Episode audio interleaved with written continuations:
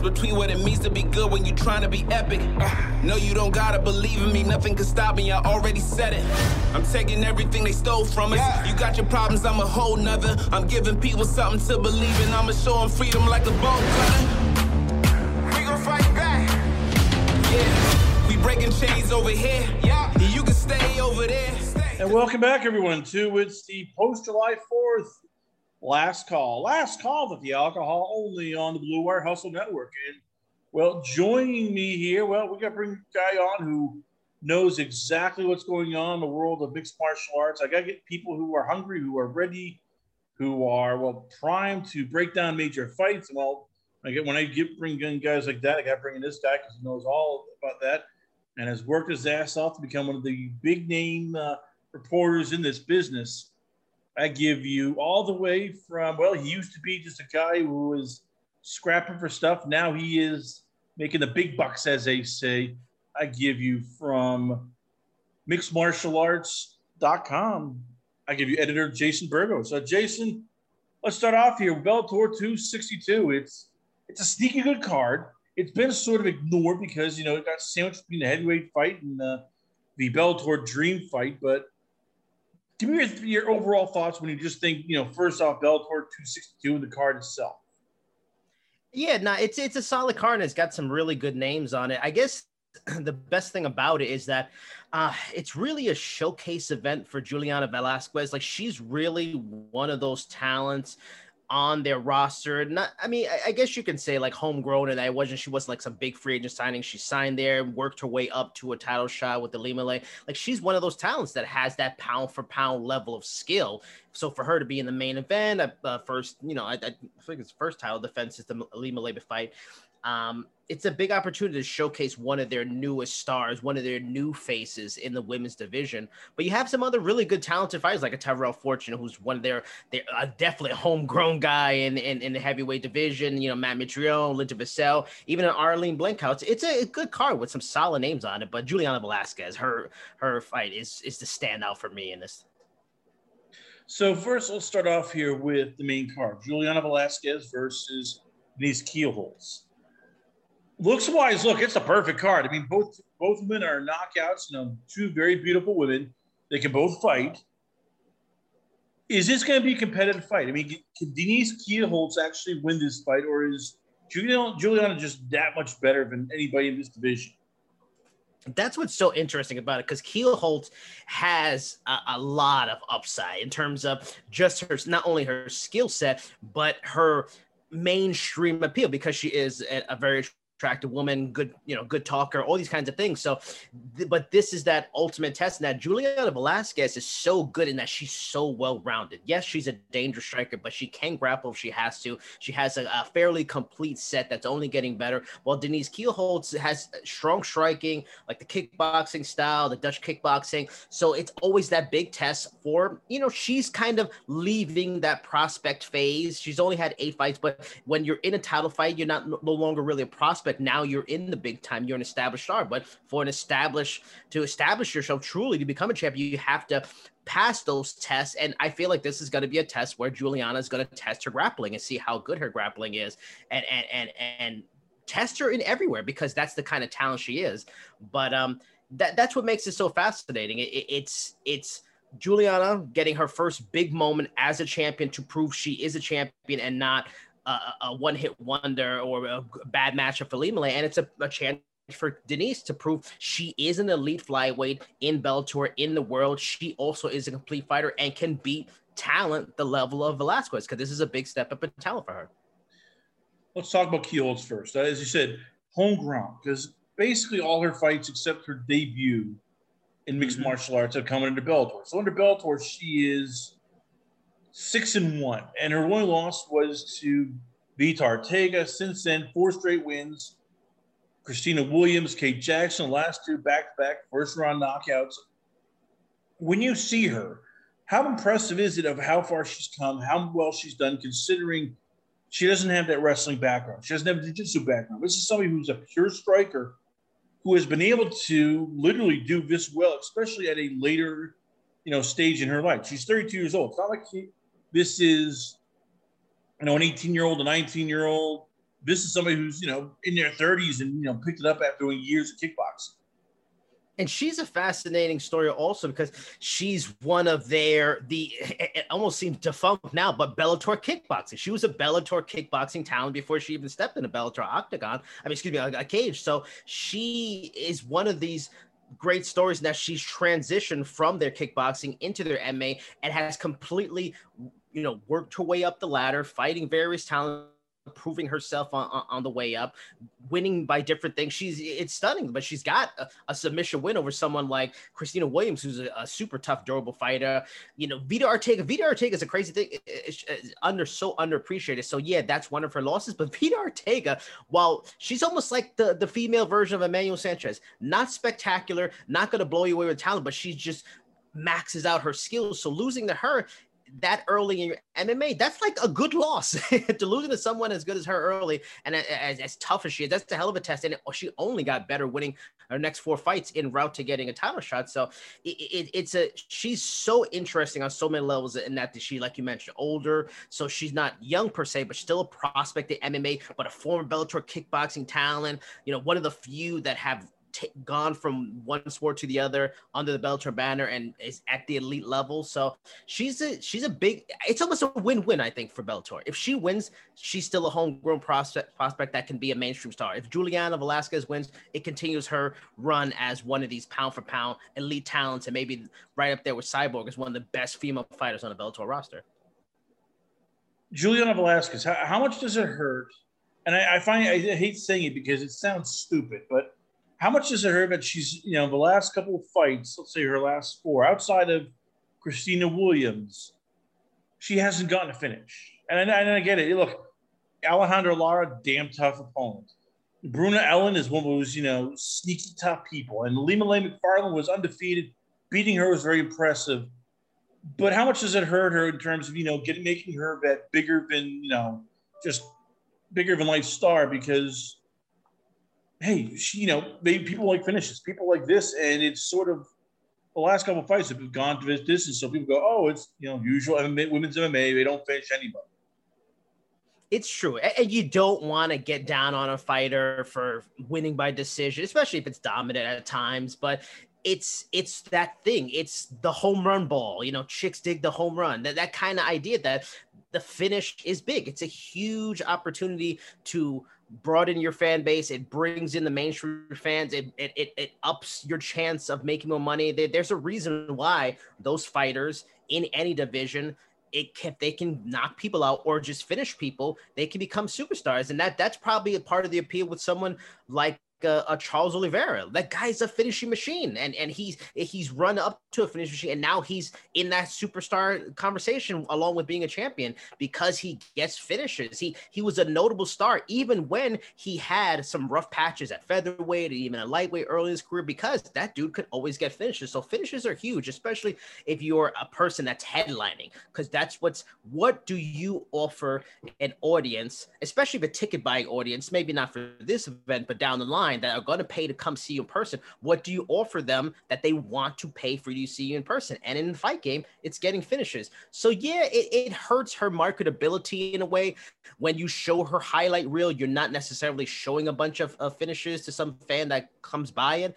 But this is where Bellator just has to push the idea that she's one of their most talented fighters and get across that she's an elite talent despite her finishes. And not being getting finishes on Alondra, Alejandra Lara, Ilima-Lei Macfarlane, that means something because those are elite fighters too. And you can't always finish the elite fighters. Speaking of, of elite and speaking also of finishes, just added onto the card. Diana, uh, and I apologize for screwing this up. Avsaragova, aka Pantera, has been added to this card. 22 years old. First Bellator fight out, she knocks out her opponent in 29 seconds. Uh, does it, Bellator have to be careful though? I mean, because I, I, get it. We all look at the ooh, sexy new toy, and we think this is going to be great. Hey, we have a, a young, you know, whippersnapper who's going to just knock people out and do all this here, and we forget that you know there have been bumps in the road, such as Aaron Pico. There have been bumps in the road with a lot of these young kids who UFC, I mean, Bellator, UFC, they all do it. They just rush them and go, Ooh, yeah, we shouldn't have done that here. how does UFC, how does Bellator handle Diana? How do they give her more, you know, these little soft touches, or do they eventually, after let's say four or five fights, give her something in the middle? It, it, any promotion outside the UFC have a tough problem in terms of we always get on the UFC. You brought up some great examples in the UFC of sometimes rushing people because the UFC has the depth of roster where they can slow burn, develop somebody. They can give them someone at their kind of experience level. They, then they can work them up by giving them a kind of a name veteran that isn't maybe as relevant in the division, but a win over them adds to their resume. They have such depth in the roster that can do that every other promotion in the world really doesn't have have that ability and the funds to have such depth on the roster and up and down with some name value. So they have to sort of take these risks and and taking another way from Bellator, they have slow burn talent. AJ McKee is a perfect example of slow burning someone, and now it's a superstar you mentioned Pico. That was a guy that they didn't slow burn because he was supposed to be the most highest potential of the Fab Five wrestlers that came in, and it didn't work out. But you know what? That's the greatness of, of, of MMA. You have fighters like a Robbie Lawler, a Jeremy Stephens, who at certain points in their life, they in their career seem like, oh, you know, they're middle of the road, mid card. You know, they're they're kind of journeyman. They can they, they're good, but maybe not beat somebody. And then something can change, be it a loss, a camp change, a weight division change, and they can become superstars. They can become top fighters that can quote unquote main event in a Robbie Lawler's cage, become a UFC champion. So, um, for Bellator, it's a tough spot. Yeah, you want a slow burn, but if they feel there's something in her that can one help them make money, which is always important because it is a business, but she has upside, you kind of have to trust in the, in the the matchmakers that they're doing the right thing for their talent, for their roster. But yeah, it's the riskiness of being any promotion in what do you do? Do you push superstar potential right away or do you slow burn? It's a tough, it's a tough, tough call two heavyweight fights on main card. Tyrell Fortune versus Matt Mitrione, Linton Vassell versus Marcelo Golm. Feels like almost showcase fights for both guys. Fortune, big wrestler. Mitrione really can't, you know, has never figured out wrestling. Vassell has want to be late level. Marcelo Golm has not. Uh, what is Bellator doing with the heavyweights, and how tough is it for them in terms of they're so they are so thin at heavyweight that right now Jake Hager is ranked in the top ten. That says enough right there.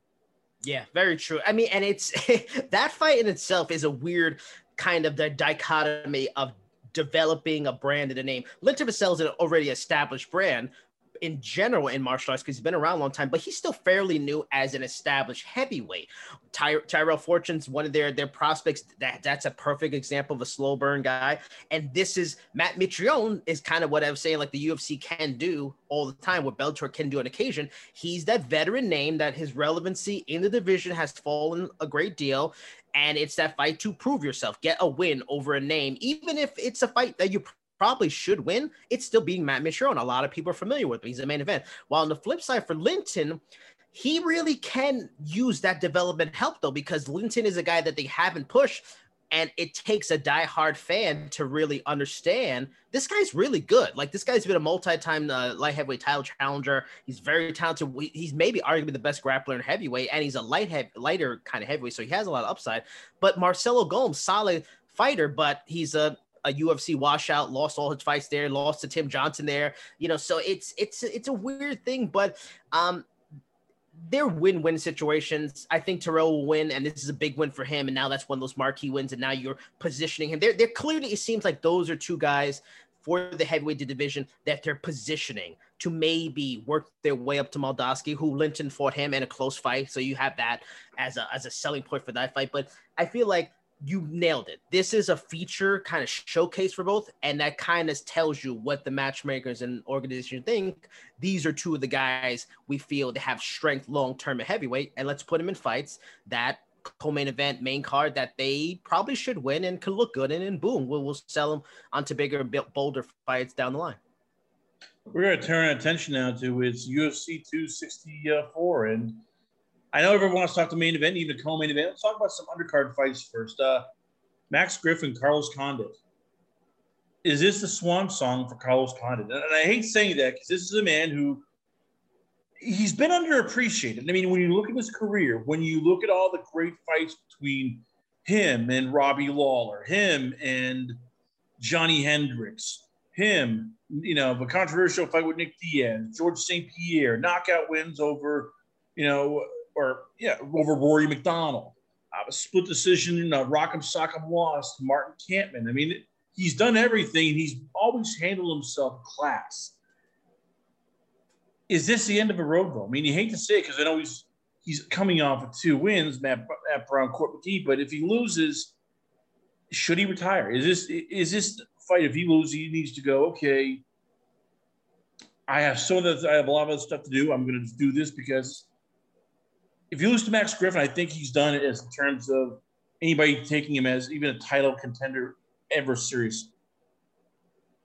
It's it's a tough thing to watch because. Uh, you know, for the fans that listen to this that didn't see uh, Carlos Condit they got into the game when he wasn't a prime in his prime, man, Carlos Condit was a killer. Like there's certain names that will be on the Mount Rushmore of WEC, and he's one of them, along with a uh, Urijah Faber, Aldo, uh, Miguel Torres, Cerrone, those kind of things. Like he was, he's one of the better welterweights to ever compete in the 2000s into the 2010s. Like he was great, great fighter. This he probably should have retired after losing the, the five in a row and the the six of seven. Like, he, he probably should have. This is a, an interesting piece of clever UFC booking because the UFC we all know they will squeeze the juice out of any name fighter, and Carlos is a name. He's main evented a lot of pay per views and events throughout his career. They will squeeze every bit of, of juice out of him. But the smart thing is that they gave him notable names. They gave him a Neil Magny. They gave him Maia. They gave him Michael Chiesa. He lost all those fights, and some of them, he, a lot of them, he was finished in.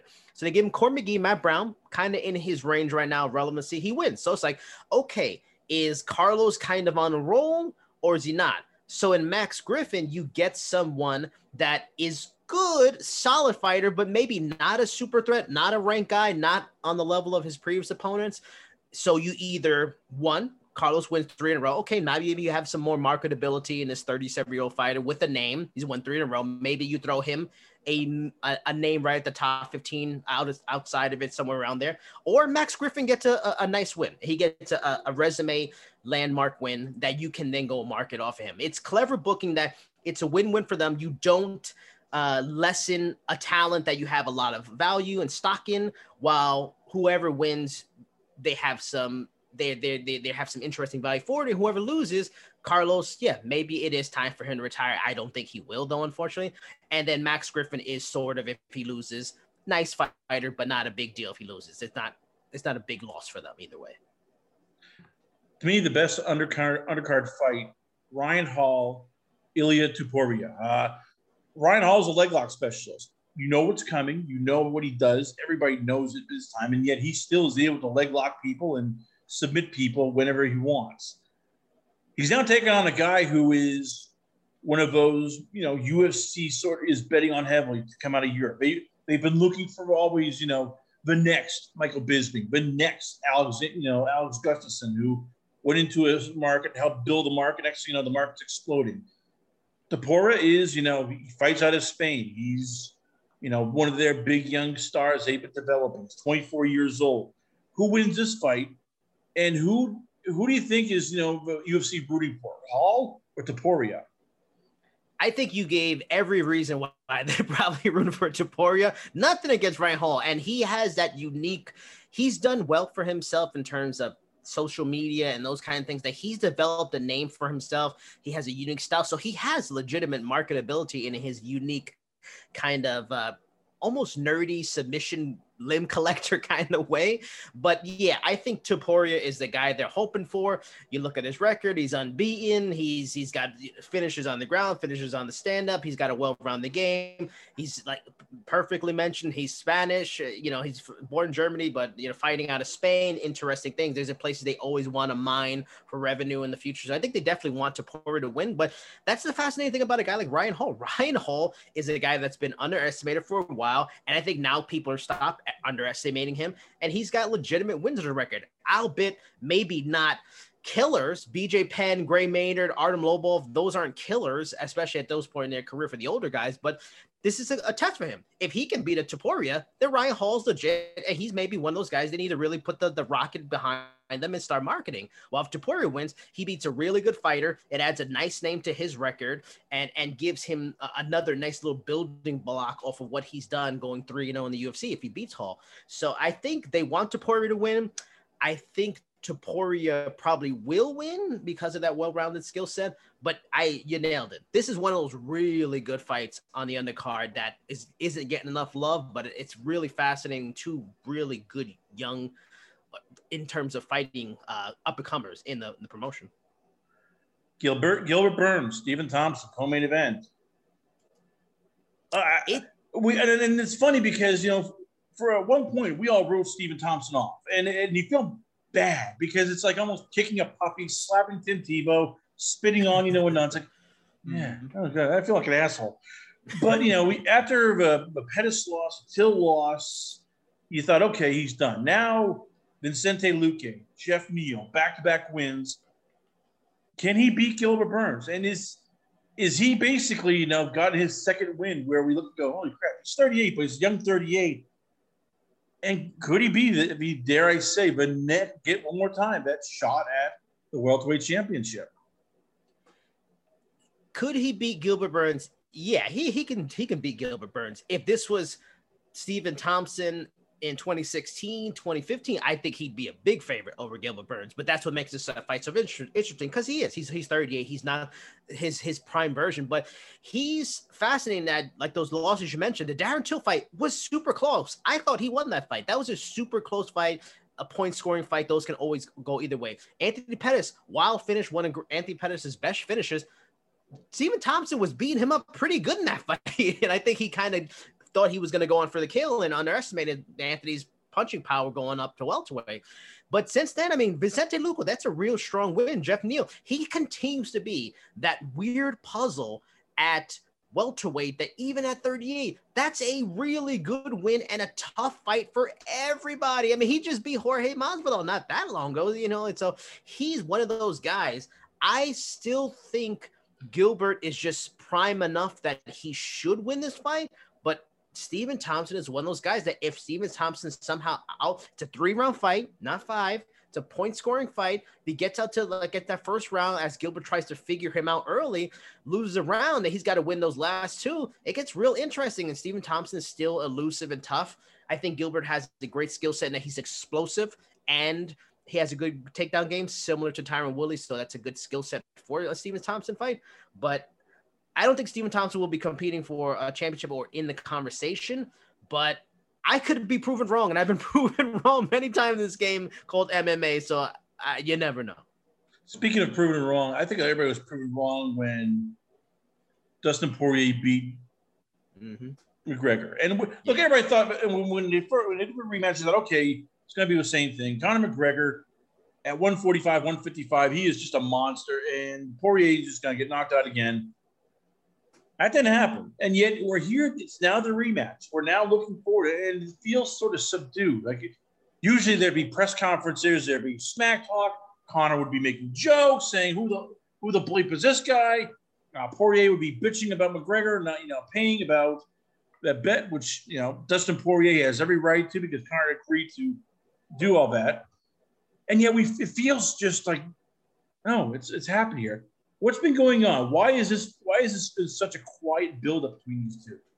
I think that says a lot about how each man knows how hugely important it is for their career, especially McGregor. Now, Dustin Poirier, he's got the win. He's got that Nate Diaz star-making moment that Nate had a bunch of years ago against Conor. But a second win on Conor, no one's beaten Conor twice. A second win is the career defining. He becomes one of the biggest stars because he already is, but one of the top three kind of biggest stars while being just super likable. He, he's, you know, I was watching the Kings Showtime special on the, the, the great fighters from from from the 80s and 70s. He becomes like a Sugar Ray type, likable, good fighter, all those kind of thing. If he can beat him, I think this fight is so fascinating because Conor McGregor needs to win this fight. This is the first time I think I can remember. This is a must win for Conor McGregor. We cannot, after Eddie Alvarez, this man lost in boxing. We all expected that anyway, got knocked out. But he lost to, to, to Khabib. He beat Donald Cerrone, who Donald Cerrone is anywhere near in a prime version, and then he lost to Dustin, getting finished to Dustin. Like he needs to win this. There's so much questions. Maybe he's not the guy he once was. Maybe he's not he used to be. Maybe switching the boxing effed up with his his training style his maybe training all the time in portugal and and doing his his boxing style individualized camp is not working for him this is a huge moment in this superstar's career to prove that he's still bankable he'll always be a big star but you lose but so many times and if you're getting finished you lose value he's going to lose value and he's in his case it's huge because he then he'll lose leverage and if he doesn't have leverage it's going to be interesting. Maybe he just retires. Who knows? He almost retired. He retired once already. But I feel like the quiet buildup is a good thing in terms of what we get next week because I think both these men take this fight, are taking this fight eh, so seriously. Last question to let you go. And it's, it's a weird question because on at face value, you think, oh, it's simple. But on a deeper level, you and I both have to think who is the UFC rooting for? Conor McGregor, who, yes, makes a lot of money, but a pain in the ass, has his issues outside the cage. You worry about him, you know, always doing stuff.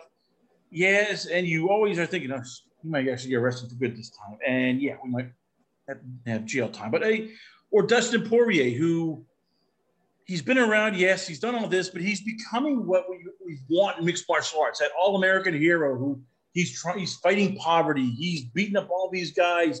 He just, you know, he's action-packed. And now that there's no Khabib, could he be the face of the UFC? I mean, if he beats Conor again and knocks him out, is the UFC more happy about that, or are they still pissed off because well, the golden egg is now dead?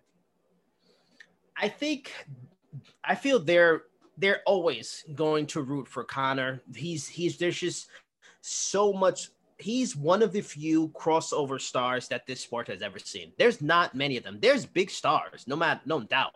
There are the John Joneses and the Demetrius Johnsons and Israel Adesanya's that are huge stars, but very few have that crossover appeal like he has had, or a a Ronda Rousey has had that brings in um, a, the type of revenue that no other fighter can bring. So they're always going to lean him. And also, I just think it's the devil you know compared to the devil you don't. And not to say that Dustin's a devil at all. He's a devil to them in that he's not going to bend over backwards for them. He will publicly get annoyed with them. He's not going to do whatever they want. He wants his value, you know, and, and if they're going to have two guys that are going to fight for their worth and maybe not necessarily do whatever they want, they rather they're used to Conor and his shenanigans. And if with Conor, you get the biggest bang for your headache and negotiating buck with him. He just he just has that kind of star potential that is second really to none. So I think they're always going to root for him.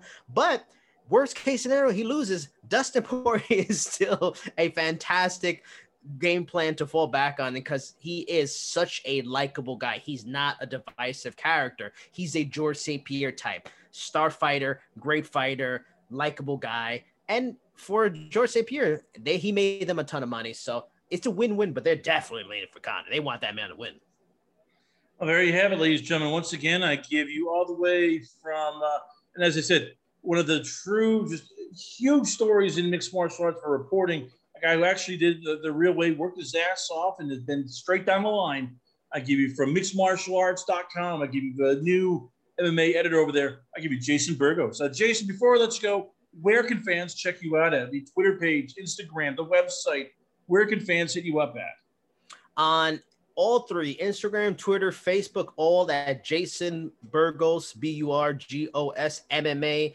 Um, you can find me there, find all my content there. But of course, mixedmartialarts.com. We're on the way up, y'all. We're coming, putting the money in. We're going to be big sooner or later. And then check us out. Keep locked there. Jason Burgos, ladies and gentlemen, once again, we are proud to have him on the show. We come back, our next guest coming up, he's warming up in the bullpen. All this and more only on Last Call. Last Call, but the alcohol only on Blue Wire Hustle Network.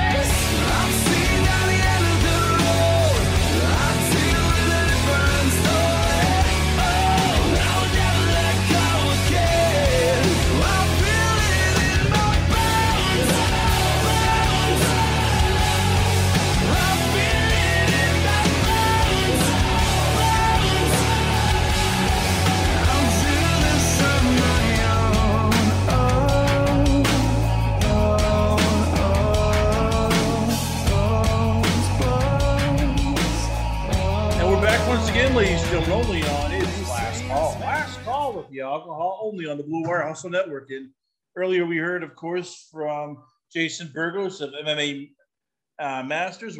Always, always love talking with him about MMA, but now we're going to a sweet science itself in the boxing ring. And this man here, well, it's Wilder versus Fury, but it's going to be this man getting, uh, well, his chance at redemption. He's been wanting a rematch. He now has it. We're looking forward to it.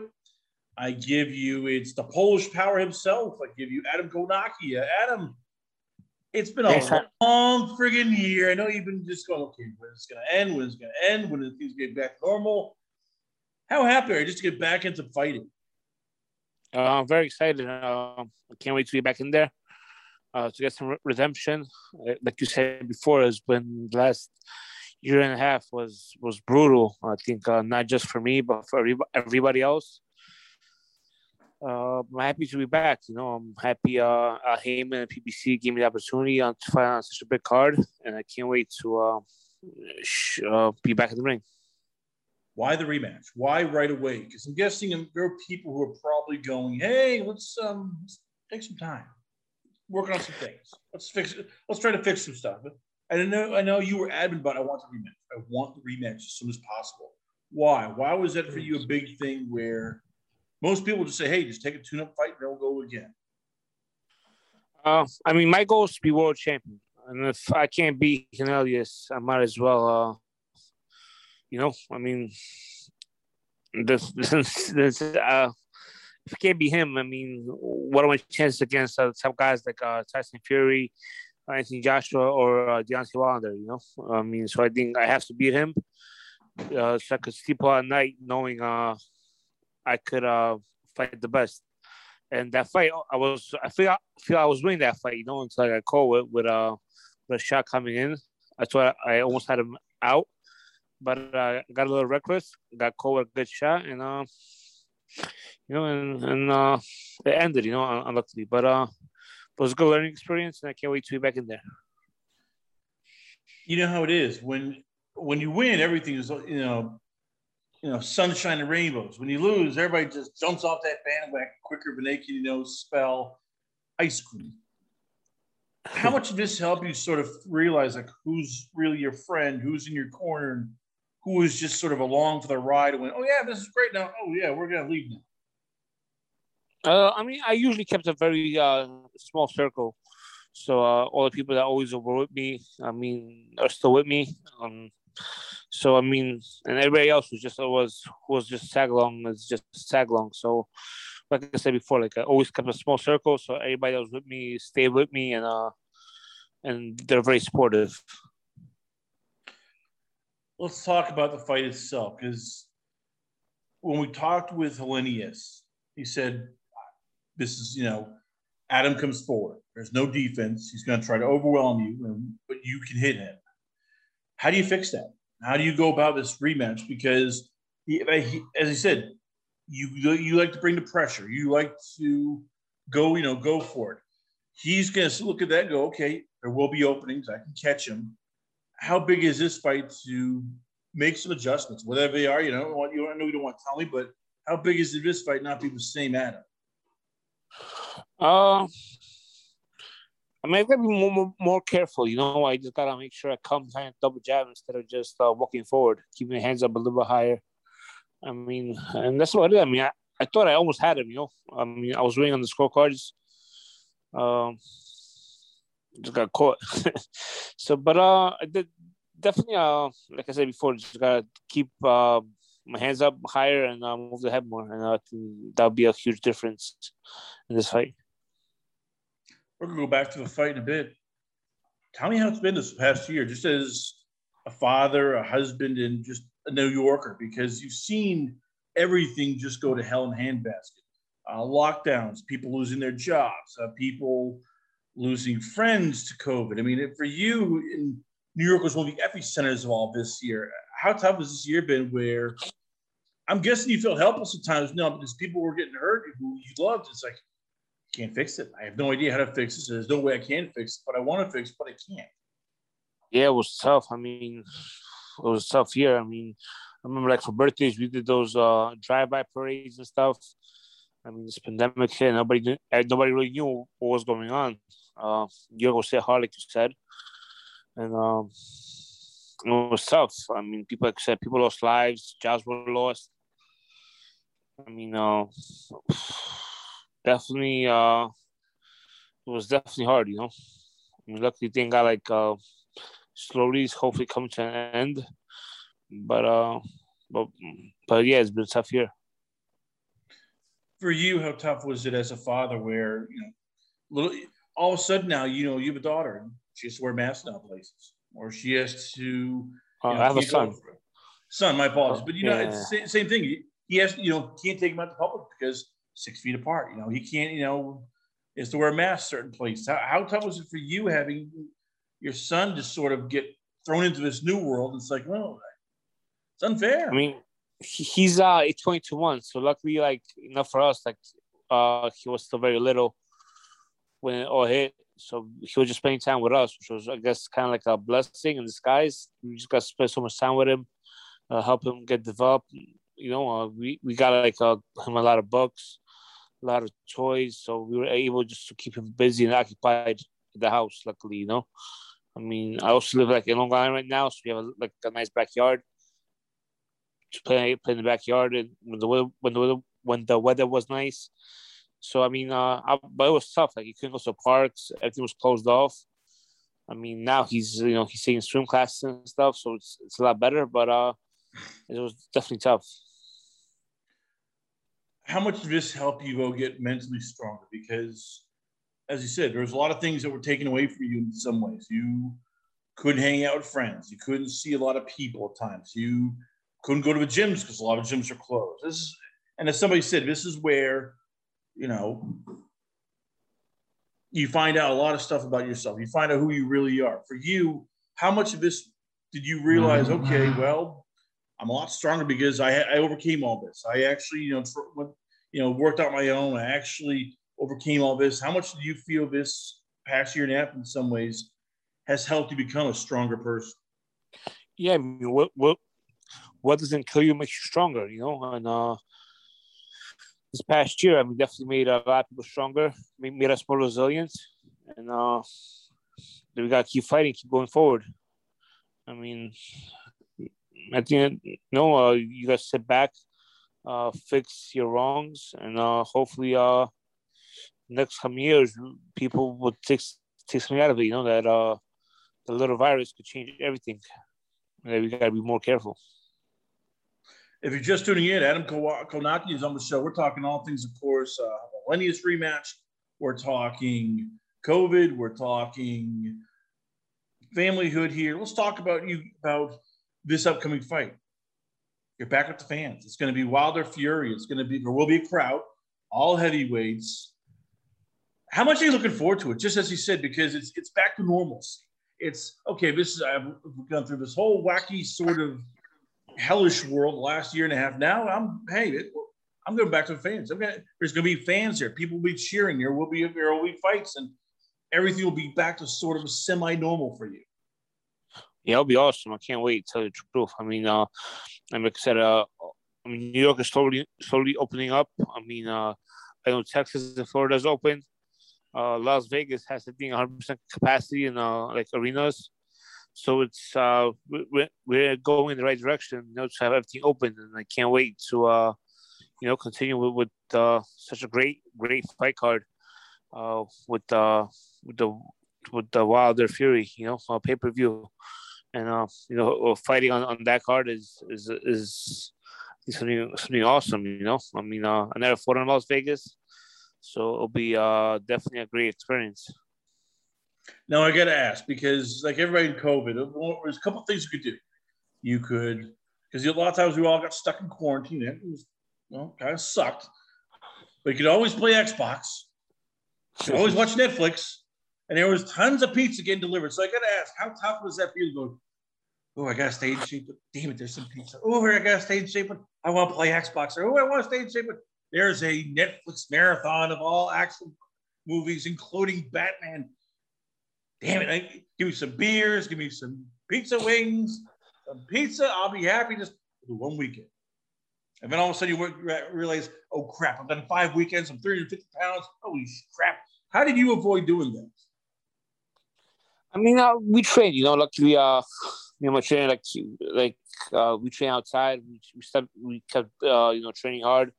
You know, uh, we, you know, stay according to the protocols. But we, you know, kept, kept working out, uh, keeping in shape because we knew, uh, the rematch would come. I mean, uh, and we just kept busy, you know, kept working out and uh, making sure when the rematch comes, we'll, we'll be ready. It all comes down, as you said, said again. It's you, Robert Helenius. It's a rematch. You've wanted it. You've got it. Al Haymon's giving it to you. It's on big platform. Wilder Fury. It's a, he's he's in a he, feud. I know. Talk if you talk to him and his team, the catbird We won the last fight. We know what to do. Adam's having Adam's second second guessing himself. He's now worried that if he loses, all this going to go to hell. How big is it for you this fight just to go? All right, focus on the first minute, first two minutes. Yeah, I'm not second guessing myself. Not worry about other stuff. I'm not saying my. I know I'm a better fighter. You know, I just he, he got he got lucky. He caught with a hail mary punch, and uh, and he was able, you know, the, the ref. Uh, I wish the ref, ref would have continued, let it continue, you know, and uh, hopefully would have like knocked me out, really knocked me out, not the ref stopped me.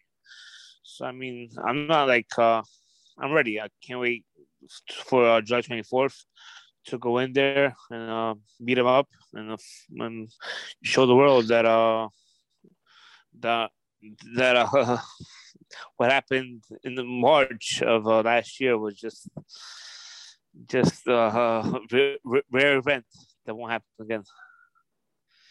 There you have it, ladies and gentlemen. Once again, we are proud to have on the show. I give you uh, the Brooklyn's finest himself. I give you it's Adam Kownacki. Uh, Adam, before let you go, where can fans check you out at? The Twitter page, Instagram, the website.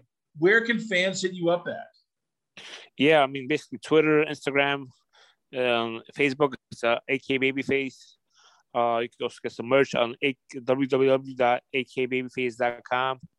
And uh, it's going to be a great summer, you know. Uh, can't wait to get back uh, in the win- winner's circle and uh, show the world why uh, why uh, I will be the first Polish born heavyweight champion of the world. Adam Kownacki, ladies and gentlemen, once again, we are proud to have him on the show. We come back. Final thoughts here, including our recap of uh, well, what happened here on July 4th and a whole lot more only on Last Call. Last Call with the alcohol only on the Blue Wire Hustle Network.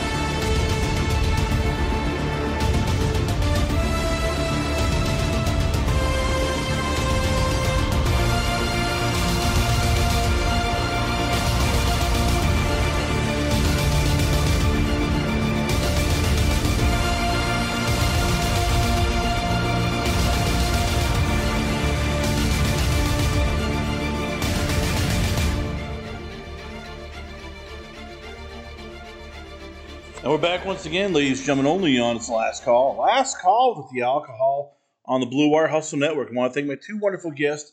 Earlier, we heard from Jason Burgos, MMA extraordinaire, and always love having him on. He talked about uh, Bellator this weekend, 262 plus, also UFC 264.